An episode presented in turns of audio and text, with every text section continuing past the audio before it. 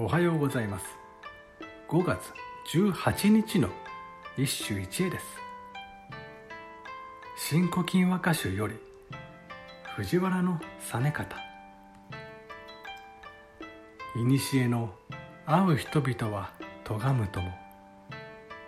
なおその神のけうぞ忘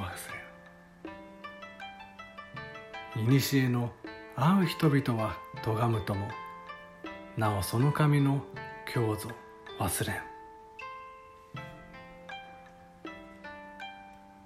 昨日ご紹介したように葵は大抵会う人かけられる。故にその歌は恋になる傾向が高い。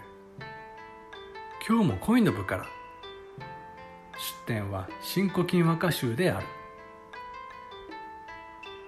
前に関係した女どもは怒るかもしれんな。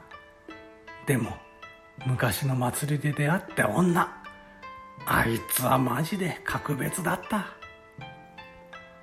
敵役には歌に描かれきれていないシーンを加えている。それが祭りだ。歌にはその神の今日とある。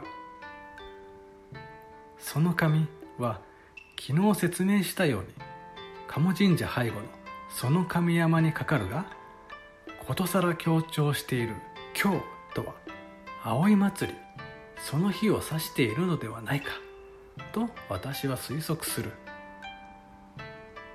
葵祭りの今日昔の同じ日に出会った女を思い出してムフフと妄想している。読み人がトラブルメーカーで知られる藤原の実方であるからこんなのもありだろう。以上今日も素晴らしい歌に出会いました。